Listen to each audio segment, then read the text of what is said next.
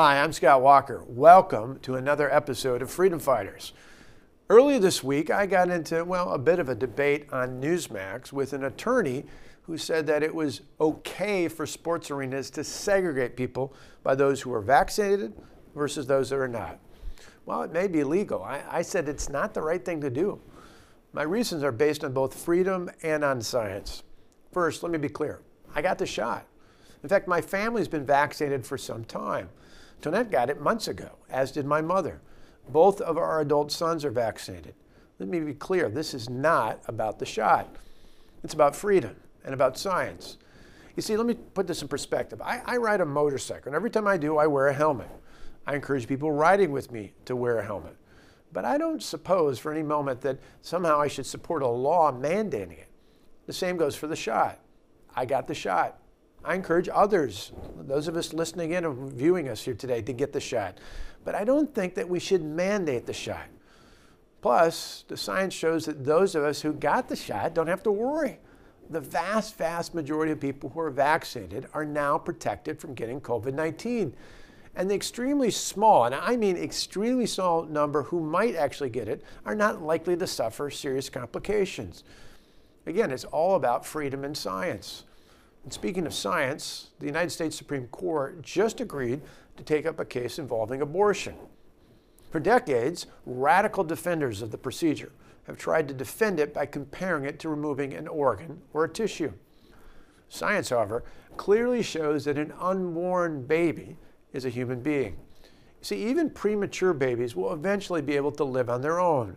The same is certainly not true for an organ or tissue standing up for innocent life, well, it's the human rights issue of our generation. I pray that we can continue to move forward in our efforts to protect life. And by the way, kudos to Texas Governor Greg Abbott for signing another significant pro life law this week and to the lawmakers in the Lone Star State for passing it. Let's hope others will continue to follow suit around the nation. Finally, it continues to boggle my mind why so many people particularly on college campuses, so many people buy into the propaganda from terrorist groups like Hamas. Israeli forces protect their children and evacuate their schools. In contrast, these terrorists, Hamas, use their citizens as human shields and they literally put missile launchers inside of schools. Israeli forces give advance notice to evacuate buildings that may have civilians inside. Instead, the terrorists actually target civilians because they want to invoke terror.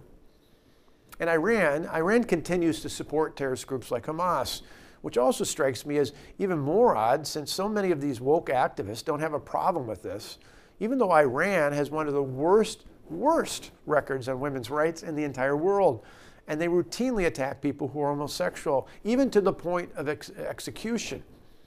In contrast, Israel is the only democracy in the Middle East like plenty of others, I was surprised to see mosques and Christian churches along with Jewish religious sites during my first trip to Israel. When I was governor, I even met with Arab members of the Knesset, which is the governing body in Israel.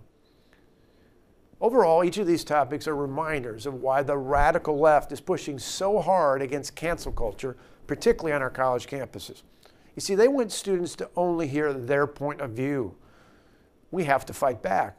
First, to counter cancel culture and level the playing field. And then we have to do a better job of articulating the conservative message on each of these issues. We need to keep the facts, but we need to explain them in ways that also appeal to our feelings. You see, fairness is on our side. Life, liberty, and the pursuit of happiness. Boy, these are things worth fighting for.